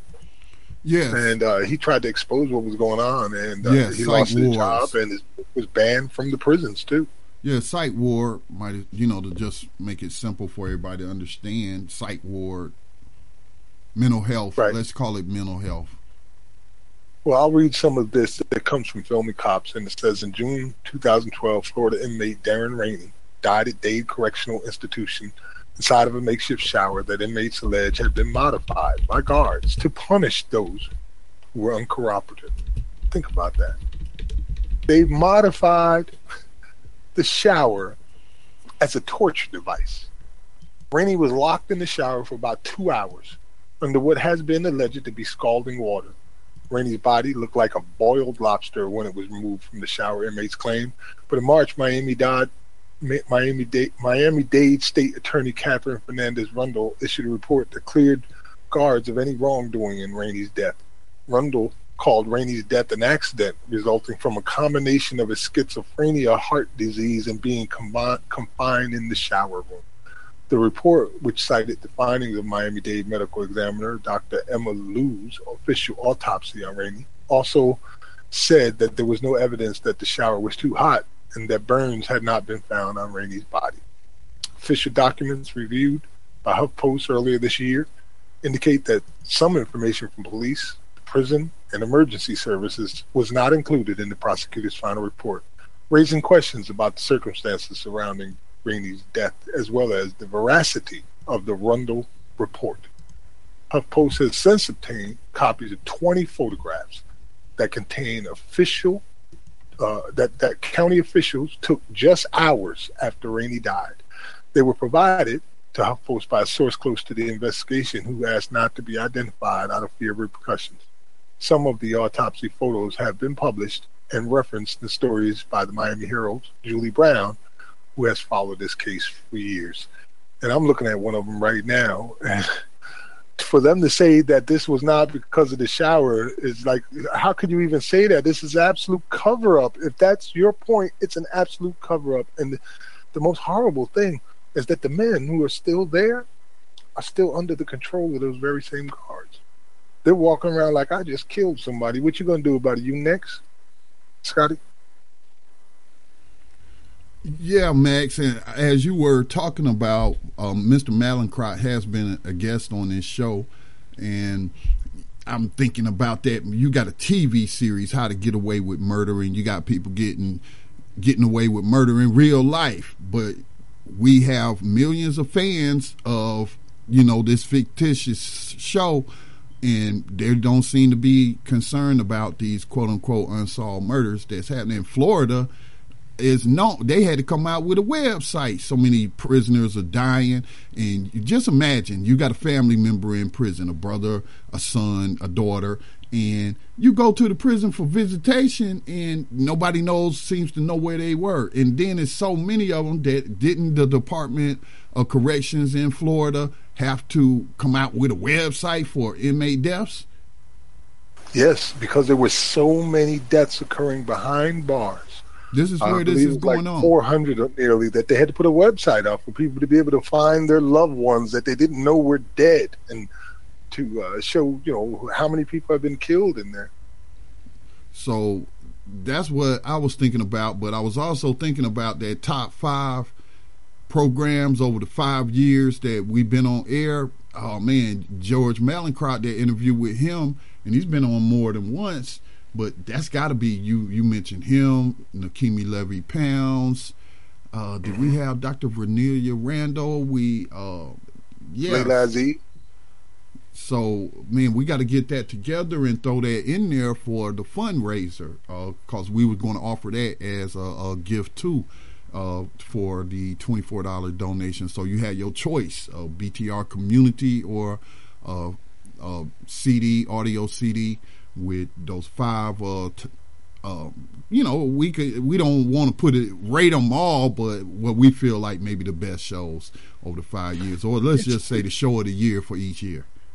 Yeah, and it is difficult to determine that because you know we've been on for some quite some time. We've had some powerful broadcasts, game-changing evidence, witness testimony that you could convict a ham sandwich in court and evidence. I mean, like we really have. If they ever have the Nuremberg-like trials here in the United States of America, New Abolitionist Radio's archive should be admitted as evidence. That's how I feel about it. You know, like we really have pulled a lot of information. Well, actually, there is there is legal precedence for that, Max. You, um, I found out in North Carolina when uh, Reverend Barber, who is the leader of the North Carolina chapter uh, or state chapter of the NAACP, where they filed a federal, I guess, complaint based on news reports and journalistic. Um, you know, uh, investigations and, and different stories. And that is enough, apparently, to meet a legal standard to file a complaint. And New Abolitionist Radio, under the Black Talk Radio Network umbrella, is part of the media. We are the media. We are media. We're nonprofit media. We're not getting paid like the propagandists, but we are a media source and a credible one at that. Amen, brother there's a lot of stories on our list, Scotty. I think we're only going to have room for maybe one or two more, and then we'll have to do our segments. I would like to take a moment as well during that period to talk about the primary objectives for the Million Prisoners Human Rights March on August 19th. There's uh, no better guess, time than the present. All right. Well, uh, well, actually, let me tell this story first because it's kind of a segue. This is the one more story I want that I want to share. Maybe you have another, but this is kind of a segue. And this story comes out of the Guardian, and uh, they're talking about what's happening in Portland, Oregon, where prisoners are being made to go and clean up and uh, dispossess the homeless in areas for one dollar a day. And you know, normally this is the type of job that would be getting sixteen dollars an hour. The the horrible part is some of these people came from these homeless camps. Some of them are going back to these homeless camps, and you know, you're making these people go and destroy homes of others just like them, where, where they may end up. In any case, the article says in many places in the U.S., the front job of clearing out homeless encampment is given to professionals. In San Francisco, Los Angeles, and New York, for example, the job often falls to city employees in public works or sanitation departments who might get paid upwards of $16 an hour. But in Portland, which prides itself on being a paragon of progressive politics, inmates at the county jail get a dollar a day, enough to buy a Butterfinger at the commissary to do the work. Some of the inmates sifting through or dismantling homeless dwellings were previously homeless themselves, making for a bizarre merry-go-round. The job can make it feel as if their worlds are colliding. Jeff Nelson was homeless for 13 years and an inmate uh, on an inmate work crew for six months. He remembers dealing with a well-tended tent in Portland Hollywood neighborhood, like one he might have lived in himself. You look in there, he said, and the bed was all made, and family pictures, and that was somebody's home, he said. And they made us take that down and throw it in the effing trash. And it's like, what are you doing? He added, it's straight up bullshit. That's the way the system rolls, and we have no choice but to roll with the system. That system was on full display one recent morning. Two homeless women with cigarettes in their hands watched as an armored truck with flashing lights pulled up to their campsite. Sheriff deputy let out five jail inmates in orange jumpsuits, grabbed trash, picking tools, and plastic bags. I don't think it's right, said Amber 25. They don't know if the inmate is going to have to see their partner, their mom, or someone they know. Her friend, Heather, said she recently said a work crew member within whom she had been intimate when he was homeless. He was across the street cleaning my campsite, she said. The sight made her despair. I told him that I loved him, she said. I'll stop reading it there, uh, but I'll just point out one more thing where they said that the city of Portland pays a contractor, Pacific Patrol Services, $117,557 a year to clear homeless camps, some of which is done in conjunction with teams of inmates from the county jail. Somebody's making a fortune on this. There's always somebody exploiting someone else's suffering. It's slavery. And to think of how you feel It's, Go ahead, sla- Scotty. it's slavery, Max. Those Yeah, are commodities. terrible And they're not just busting up homeless camps; they're arresting them too and putting them through the system. So some of them may only be in there for two or three days. Some may do a year. Some may be framed with something or or do something that may warrant you know some more time. But it's still slavery is the root cause of it, the way I see it. Yes, yes, it absolutely is. Um, but it's just again, you know, I, I just feel for them when they're doing this. Like you might have stayed in that as a homeless person, knowing that they're criminalizing you in every way, shape, or form. And with our homeless population approaching what is it, like seven million, six million in this country, and the highest child poverty rate in the industrialized world, um, there's going to be a lot of them out there. And organizations or private prisons like the Geo Group or CCA have found ways to exploit them.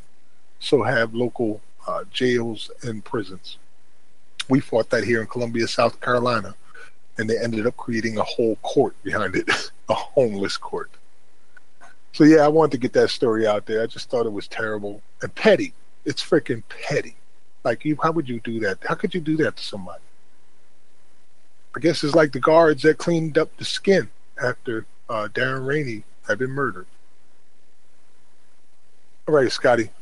Well, I, said we want to talk about those prim, pre, the primary issues that are being presented at the Millions of Prisoners Human Rights March on DC. The first is the exception clause. We want that exception clause taken out, and I know people think that that's a humongous task, and it's very possible that it could be through a uh, constitutional convention. You have to call all of these different people together who have to agree to make it happen, and it could take years.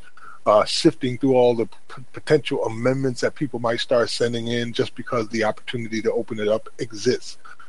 Um, and we've also talked, Scotty, here on this program and warned people about the current movement counter to our own, which is already in the process of building what's called a convention of states to open up the Constitution for reinterpretation. I believe that uh, organiz- uh, billionaires like the Koch brothers are backing this from what the information that's been uh, shown so far.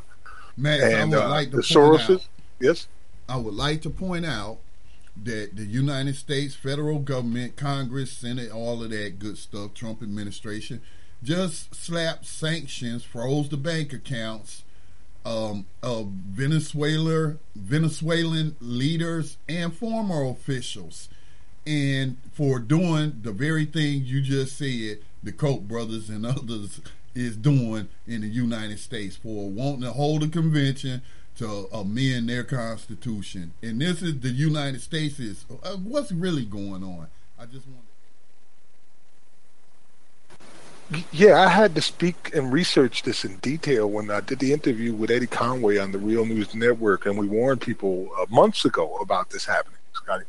And uh, you know, at the point that when we warned them, they had well on more than a third of the states already signed on, including my state, South Carolina, uh, to a convention of states, and we got billionaires who are literally about to rewrite our constitution. So, ready or not, the Constitution is going to be open for interpretation. Whether we move towards it with a constitutional uh, uh, congressional convention or constitutional convention, or if the convention of states moves forward, one way or another is going to happen, and we need to get ready for this. It's a must-have. We can't have slavery in our Constitution. You can't have it where it says there's an exception. How can you have an exception for slavery? It's either abolished or not, and that really is the heart of our problems right here.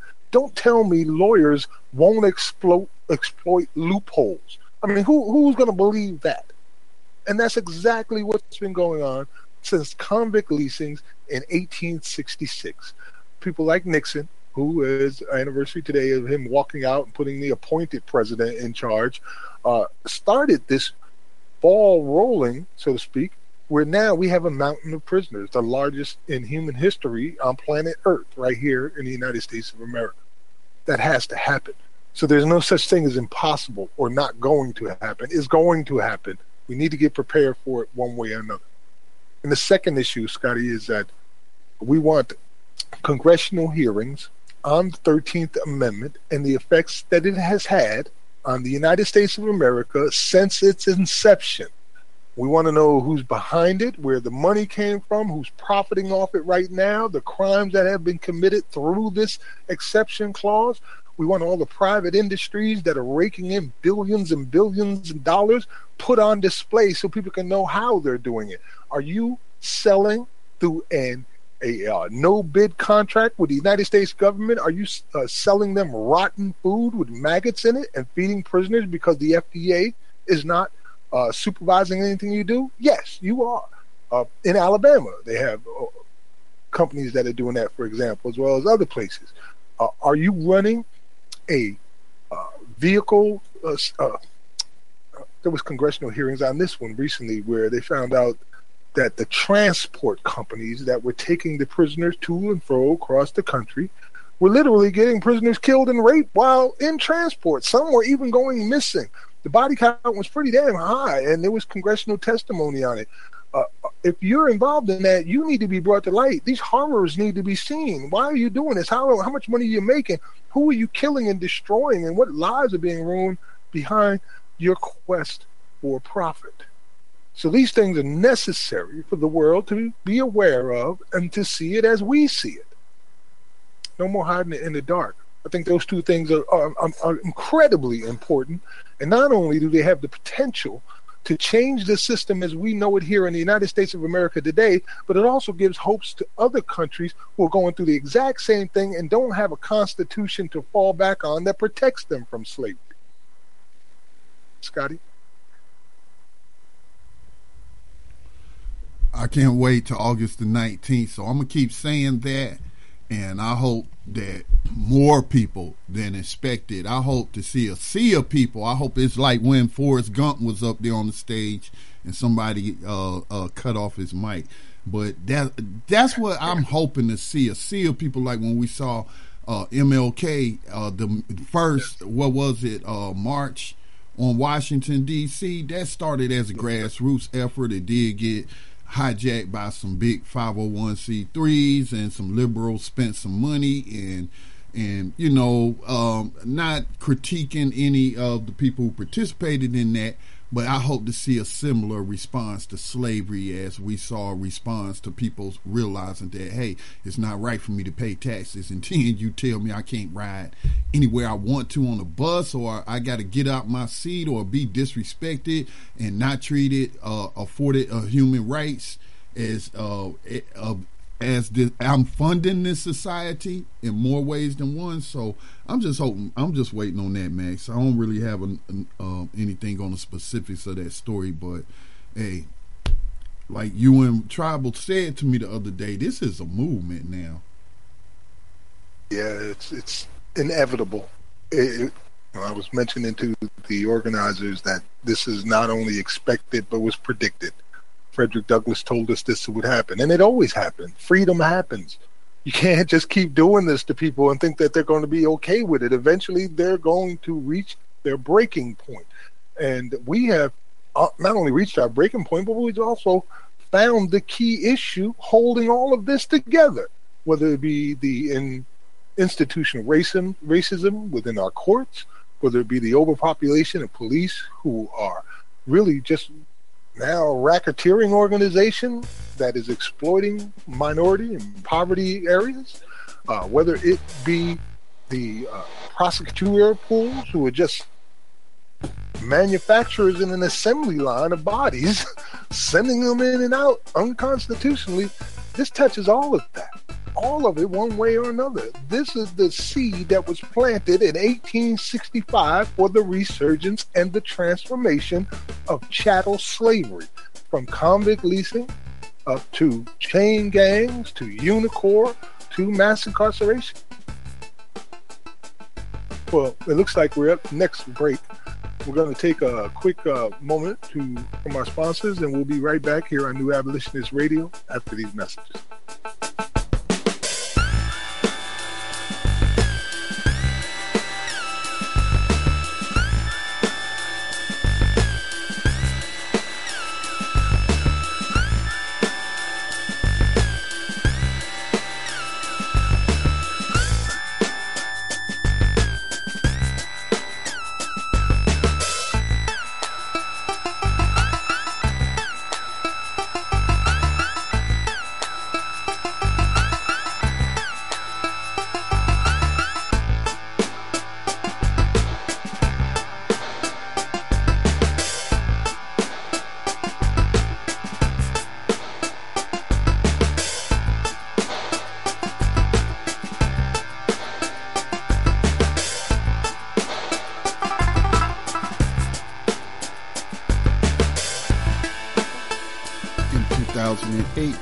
Talk Media Project launched the digital radio platform Black Talk Radio Network, the first such platform created to serve the black community specifically. Black Talk Radio Network has grown with a variety of radio hosts, digital radio stations, and podcasters. Web analytics say Black Talk Radio, the platform, has an online reach that ranks it among the top independent black media platforms in the world. All of this is possible because of financial contributions to the nonprofit Black Talk Media Project. If you love the work we do and the voices and perspectives we bring to you every day, make a donation today to ensure that Black Talk Radio is here in the future. Black Talk Radio is new black media for the new millennium.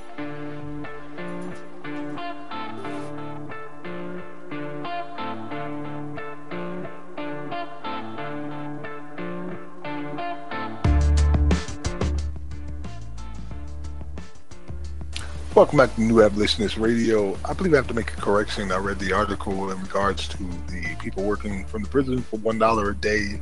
It is in Portland, but I believe it's in Maine and not in Oregon. It's important. there you have it. Uh, Scotty Reed, there's two things that I, I, was hoping to just squeeze in, but I don't know if I can. I'll ask for your advice on here. One, I want to talk about the SPLC just a little bit briefly and what I've noticed that they've been doing and what my sister, Leila Aziz, has uncovered in some of their uh, reporting. It seems like they're race baiting, much like the uh, NRA was doing. Uh, and I'm saying race baiting from a black perspective, perspective, which is demonizing black organizations and people yeah. and putting them on par with uh, global terrorists and national terrorists well, who blow up what's, buildings what's, and stuff. I agree with you that some of these groups are not historically known to be linked to terrorism on and you try I mean really you can't say terrorism. They ain't going out there, they don't have a history of lynching nobody. They don't have a, a history of, of shooting people a hundred and something times. They don't have a history of taking body parts for souvenirs and so, you know, come on. Uh really it's just man, so yeah, and they're putting out articles like "Return of the Violent Black Nationalists." So it's and just I, a regurgitation like, what are they talking that. about? Return what? it's the regurgitation of of of birth of a nation. It's a new nation now. Donald Trump's in town, or didn't you know he up there in the Oval Office? Didn't you know? So that's what that's about. That's birth of a nation. All right, hey, don't be surprised. You know how Barack Obama used to watch movies up in there. Don't be surprised if Donald Trump have a historic cinema, cinema night and playing uh, Birth of a Nation, which is in the United States um, Historical Archives. That's not the exact name. What Library of Congress. It was saved for its cultural importance and in film in, in in that industry. But don't be surprised if Donald Trump have a screening party up there for Birth of a Nation, because he's certainly been, you know, um, down with that rhetoric thus far. Yeah, yeah, it's possible. Well, you know, this this review that came out of the SPLC about black, black nationalism, uh, and then a video I watched with them really breaking it down, explaining to me what it is that they're doing. It's a lot of dog whistle politics right here, and fear mongering is really what it is. They're com- saying that a hate crime, even a verbal hate crime, is still a crime. It's a real crime, and by using that false association they are allowed to portray these organizations which do not have a violent history as uh, racist criminals. And they're more concerned about what they're saying. The fear is from what they're saying.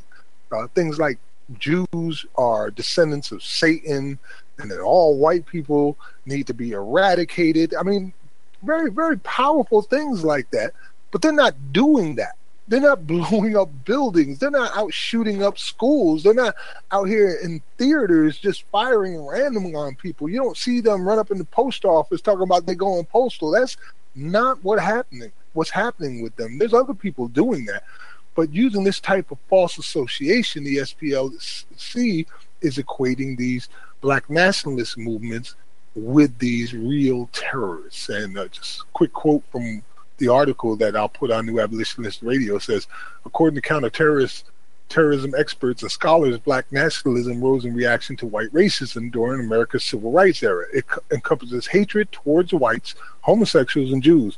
Black nationalists have also advocated for a separate uh, territory for African Americans within the country, similar to white nationalists who argue for a white homeland in the Pacific Northwest. According to the propaganda, black nationalists would like a portion of the southeast United States reserved for a black nation. Further, they are known for their anti government and anti police sentiments due to their long held views on government corruption and police brutality. Like most extremist movements, see the dog whistle right there? Listen to what I just read. Didn't show anything about extreme, but they said, like most extremist movements in the United States, black nationalist worldview is shaped by conspiracy theories. I guess they're talking about us, Scotty, because I do approve of the uh, uh, move to just have people start moving towards the south and trying to rebuild themselves there yeah. in one area where they're all closer together. I, I don't see any problem with that. I don't see that as violent. You're getting up and moving like anybody else could do. Look, they got their list. I got my list too. We all got our list. So just cause they got their list, that don't that don't you know what I'm saying is it's harmful propaganda. But what I'm saying though, let me make this clear.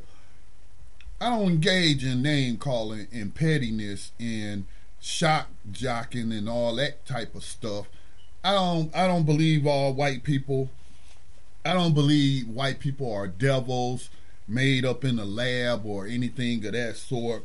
I don't think all white people are evil. I don't call them beast or some kind of derogatory term. I don't engage in that, man. And so I can understand somebody being concerned. They would be on my list if if it's a yeah. You know, I could see some people getting concerned about that and be like, "Hey, they saying that Jews need to be exterminated. Didn't Hitler say that?" You know what I'm saying? So, yeah, I can't get behind nothing like that. And if they kick you off of YouTube, then, uh, you know, I'm not gonna spend any energy. Uh, or emotion over them kicking you off when you're violating their rules. It's their platform; they uh, have the rules. But just in general, I'm not down with that. I believe in free speech too. But I also wrote a piece, and this uh, person, this African person, actually shared one of my old Facebook posts, man, about Tim Wise and and what have you, and how I do. I I have the preemptive strike doctrine that George Bush and them talked about. Uh, I'm not going to wait for you to hit me. If I know you mean to do me harm, and if you say nigger to me, if you're a white person calling me a nigger, that's like you've already started the nuclear launch code. So I'm looking at you as a threat. So if you come to me within, you know, punching range, uh, I'm punching you out first. You know what I'm saying? I'm putting you on the ground first. And uh, then I'm going to uh, you know, get away from uh, the uh, area. So, but yeah, man, I can understand why somebody take offense to that. But in terms of the the trickiness of the language they're using, oh, are we extremists? Is the new abolitionist uh, movement extremists? Because we uh, talk about government. I mean, you could say that about anybody. Look at CNN, look at Fox News, look at all of this propaganda network uh, stuff that you could say about the same thing about them. Listen to these extremists. You know, so, you know, again, they're engaging in name calling. And I went after Tim Wise. I didn't take that line down when he tried to, uh, you know, play me like that because of something he heard on context of white supremacy, but he ain't call out the owner of the context of white supremacy. He called out Scotty Reed by name and slandered me and said that um, I said that he said it was okay to call black people niggers and and so I looked up the case law and no it's not okay and people have been charged under various laws for that act of terrorism. That's an act of terrorism. Even historically that's an act of terrorism. So again when it comes to my personal safety my family safety if I'm out like at a gas station because I'm traveling and you calling me nigger, you know what I'm saying? I'm already then loosening, you know, the uh, fastener on on whatever piece I'm carrying. So I'm I'm making sure that it's easy access and I'm watching you till we get safely away. But if you make some moves, I'm uh, like, hey, what do they say? I'm being feared for my life, but it ain't gonna be no joke though. It's not gonna be an excuse. It's not gonna be a cover. It's because it's based on 400 plus years of history towards melanated people. Yeah, I don't agree with those views or mindsets either, but I can understand uh, the frustration and the way they feel. I can understand that. They're not wrong. And I mean, from their perspective, you, they're looking at slavery going on for 500 years. Oppression yeah. after oppression after oppression by the very same people. And the father of black so, nationalism if anybody want to talk about black nationalism, don't use their narrow perspective. Go to um, Martin Delany, I wrote an article about him. He is the father of black nationalism on uh, this continent. Who was whose mother was African royalty? I believe she was of of the Ashanti tribe, and they got captured, sold over here. She was um, her and her children, Martin being one of them. I think he was like seven uh, she went to court, fought for her freedom based on I'm African royalty, you know, this lineage and all that. Man, she wanted her freedom. And so he went to Harvard. He was one of the first doctors at Harvard. He ended up being a, a commission officer in, might have been a non-commissioned officer, but um, in the um, Civil War, fighting to end slavery. And then after the end, he worked for like the Freedmen's Bureau, you know, worked in government, lived in the South, ran for office and all that, and tried to live the American dream. But because of all this terrorism that was going on, he was like, these white people ain't never going to accept us. And so I'm out of here. I'm going to Africa. Anybody want to go? They can go with me. And he established a colony in Africa. He ain't the first to do it. So, you know, um, just a lot of history to unpack there. And when they just blanket label you, oh, black nationalist, word association right. with terrorism or black nationalism with extremism and uh, they talk about all these police shootings and what have you. Well, shouldn't you be talking about them too? Aren't you filing lawsuits on elements of slavery?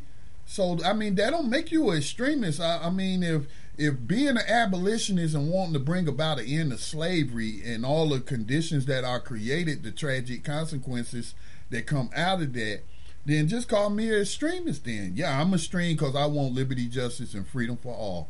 We'll leave it at that the thing that bothers me the most is that this has come from the SPLC, which also leads the way in a lot of these racketeering charges against the very system that we're fighting. It seems like, uh, and this is, uh, I believe, to be true, that regardless of the altruism of the institution, most of them all have some form of white racist supremacists that are working within those those organizations. Uh, they may not appear outwardly to be that way, but they hold these doctrines. One example was pointed out by Sister Layla Aziz, where she did some research on the person who actually produced this list of violent black nationalists who are returning from where I don't know. But she said the person who wrote the article was in the Department of Homeland Security. He wrote a paper which leaked on the right wing Nazis and got a political got political flack because conservatives said it was saying the right were all terrorists. So the government allowed these white extremists to build up crazy momentum since 2011. Now he writes for the Southern Poverty Law Center against black organizations instead of dismantling the integrated alt white propaganda that Trump's base relies on. So, you know, there really is no screening pro- process for people who are racist. I don't know about any that is being used properly or that's worth a damn. So these They're organizations called empathy are being infiltrated. Tests. They're called empathy tests. The tests do exist. They're psychological uh, battery tests, and yeah, they they can weed them out. They can keep them off them juries, man. They look, Early. man. Yeah, they can keep them off these juries. All they got to do is give them these uh, questionnaires, and they won't probably one hundred percent be able to rule them all out. But the ones that, yeah, they could get a lot of them out. So uh, let's, uh, yeah, that tool exists. But uh, yeah, Max, we kind of running out of time here. Did you want to jump to the regular segments? But Otis was trying to chime in earlier, man. He said he was having an issue with the mute button. Otis, did you want to try now to share anything about what we discussed or any of the uh, things that you are observing out there in, in, modern slavery and human trafficking? Oh, I, I don't want to take up all your time. I was going to uh, just interject when the young lady was talking earlier uh, when we talk about slavery, we, you and I and Max already know it's a multifaceted thing. It's got a lot of tentacles. And I was going to say to her, because I could hear the emotion in her voice, one of the ways she can work to stifle some of the, the input to slavery is start working locally with a PTA. People don't understand. This is No Child Left Behind and all of that was part of criminalizing young black youth by putting police officers in a school to write dossiers on them at a very young age, usually starting in fifth or sixth grade. That's a Bill Clinton thing. So I'm saying uh, when we look at now on the 19th, bringing this thing of abolishing the 13th exception clause to the forefront, we got to start looking at dismantling the other things, just like Max was hitting on transporting prisoners. I, I saw cases where uh, up in in, in uh, Seattle, the the sheriff actually was using the uh, statutes for for uh, for asset forfeiture. He actually deputized his own service to go out and lock up people so that the county budgets would grow. We got to stop this from all ways. Slavery has touched a whole bunch of this country. Over prosecution, uh, overzealous prosecution, we can politically take the power away from these prosecutors. It's it's got to stop because if we just stop the 13th, you also got to stop the process that was feeding it. So so as we as we hit on the 19th, I'm hoping that y'all get to touch on a whole lot of things. Like I just said, even uh, down in Louisiana, just saw a case where a black judge was feeding the, the pro, probation department when the people come out with monitors five hundred and fifty some dollars to get out of jail if they can't afford to pay the, the monitor company, then the jail was in cahoots with the judge to keep them in jail until a family or someone paid at least half the money. I mean, the, the tentacles of slavery is all through this system, and we have to tell wake people up by showing them it's not just the people that are locked in; it's the people that are getting out and still remaining under the tyranny of slavery. Collateral consequences, as Brother Christopher Irvin often speaks Oh, it's about. it's it's designed to be an integral part of the system. It's all monetized. Yeah, I mean, I mean, you say I I used to think it was collateral damage unintended. No, it's it's it's it's it's the laws have been changed to allow it to occur, and that's all government. I mean, the government, our government is so entrenched in slavery, so you just can't stop it by just the thirteenth. Even though I know that's the powerful tool that they use for it, but once we break that down, we have to break down the other vestiges of it that they want to use, claiming they get the vestiges of it. It's the tentacles they've used throughout the system to to get untrained prison um, guards. No, no, no kind of regulation of these people. Now, Otis, um, I'm I don't want to speak these words, and I don't want them to come to pass. But just like how they trying to outlaw the BDS movement, and we reported and had some students on over the years, the the uh, defund slavery movement, d- Yes. um, divestment, yeah, um, you know, these college students. Uh, California, they got California system off, one of the uh, education systems off. It was worth what billions of dollars in investment, Yes. over a billion. Yes. So, um, yeah. In addition to out, see when you outlaw, see that's the supreme law of the land. Slavery was always based in law. You know how Europeans operate. They write everything down. They write the rules. Of course, they is a lot of corruption and br- people break rules and can be bought off and paid off and what have you. But they write everything down. So, but if you outlaw slavery, then you can go to court and prove that these different tentacles that you attacking is rooted in slavery and slavery's been outlawed. And and so you know um, that's the part of the thirteenth Got- that tells you the mechanism is criminal is, justice. Because I've talked to so many people and listened to y'all, we have to make people understand how it's actually touching their lives today. Most people don't think it's touching them until they get locked up, like the young lady that was on earlier. You know, they don't think that slavery is touching them until a loved one gets locked up. The truth is, it's touching you in a whole lot of ways that you don't even realize. You know, It's touching your This- pocketbook right now, your bank account. You paying taxes on it. I'm paying taxes on it. I don't want to pay taxes on it. So this got to This come to an end. congressional hearings of discovery is so important. So we can see all of these connections. All right. Uh, was there anything else on that, guys? Or because I was just going to read a shortened version of the next two segments, very shortened version. Um, no, Max, that's all I had. And uh, Otis All right. good. Otis. Otis good. I muted myself so you could go on. All right, brother Otis. I'm going to read a very short version of the next two segments. It'll start with our writer of the 21st Century Underground. Today, that is Ray Hinton. You can find his story on New Abolitionist Radio.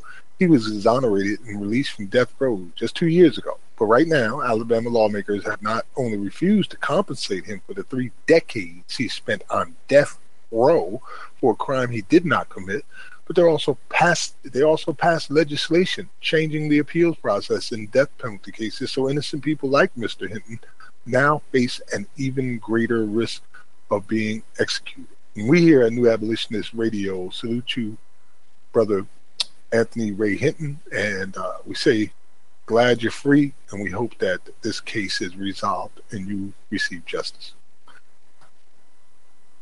Further, for our next segment, which is For Freedom's Sake, A History of Rebellion, we are going to remember the Creole case of 1841, which is also available on Facebook and in also at the Black Talk Radio community uh, in its entirety. The Creole case of 1841 was a result of an African slave revolt in November 1841 on board the Creole, a ship involved in the United States coastwise slave trade. As a consequence of the revolt, 128 enslaved people won their freedom in the Bahamas, then a British possession. Because of the number of people eventually freed, the Creole Mutiny was the most successful revolt, slave revolt, in U.S. history. And we here at New Abolitionist Radio remember the Creole Revolt of 1841. Um, our last segment, which was usually our first, but I want to say the last because I know Scotty's going to want to say something just as well as I do. Our abolitionist in profile for the first time here on New Abolitionist Radio will be you, like Otis, for instance, and like my sister Malika, for instance, the listener, the activist who nobody's really saying much about, and your name isn't out there everywhere, but you're working just as hard as me, like Michael Williams, like Jeanette Smith, like Jessica Patrice Dorsey, like uh, the names is on and on and on out there, and those, we want to recognize you. And, and you got to mention those who can't be in Washington D.C. but have donated to make sure that myself and Max is there, and right. we have a PA system. Right. What we're doing and what's being done in this movement that is uh, forming itself, pretty much, is because of you uh, you have seen the truth and you're doing all the hard work to make this thing happen. So we salute you here at New Abolitionist Radio. You, the unsung abolitionist. Salute. All right, Scotty, that closes it up for us, and we're only a minute away from the end of the program. We managed to fit it in. I'd like to say thank you to Sister Malika G for coming in and sharing her thoughts as bravely as she did. Yes, and stay strong, sister. You you are strong, and because you said I need to tell this story. And, you know, for for reasons, probably they were looking at it in your best interest. Let's not, you know, go here and, and talk too much because we litigating something. So I can understand that. But you still had to be on the program. So, you know, that was courage. I could feel your passion on this. And thank you. Um, for becoming a new abolitionist so that we can prevent this from happening to families like yours in the future. Those are my final thoughts. Okay, Scotty. Uh, again, thank you, Malika, for sharing your uh, time and, and, words with us and giving us the opportunity to try to help you in some way. We are your friends, your family here. We're at your disposal anytime you need us. I'd like to give a shout out to my sister Erica Walker out in New Jersey, who uh, recently took my words in a poem called They Say and brought them into reality in a very powerful fashion, which you can see on New Abolitionist Radio as well. And I will close with these words, which mean more and more every day. You have to remember that abolition is a reason for a revolution, so we can finally know peace. Peace.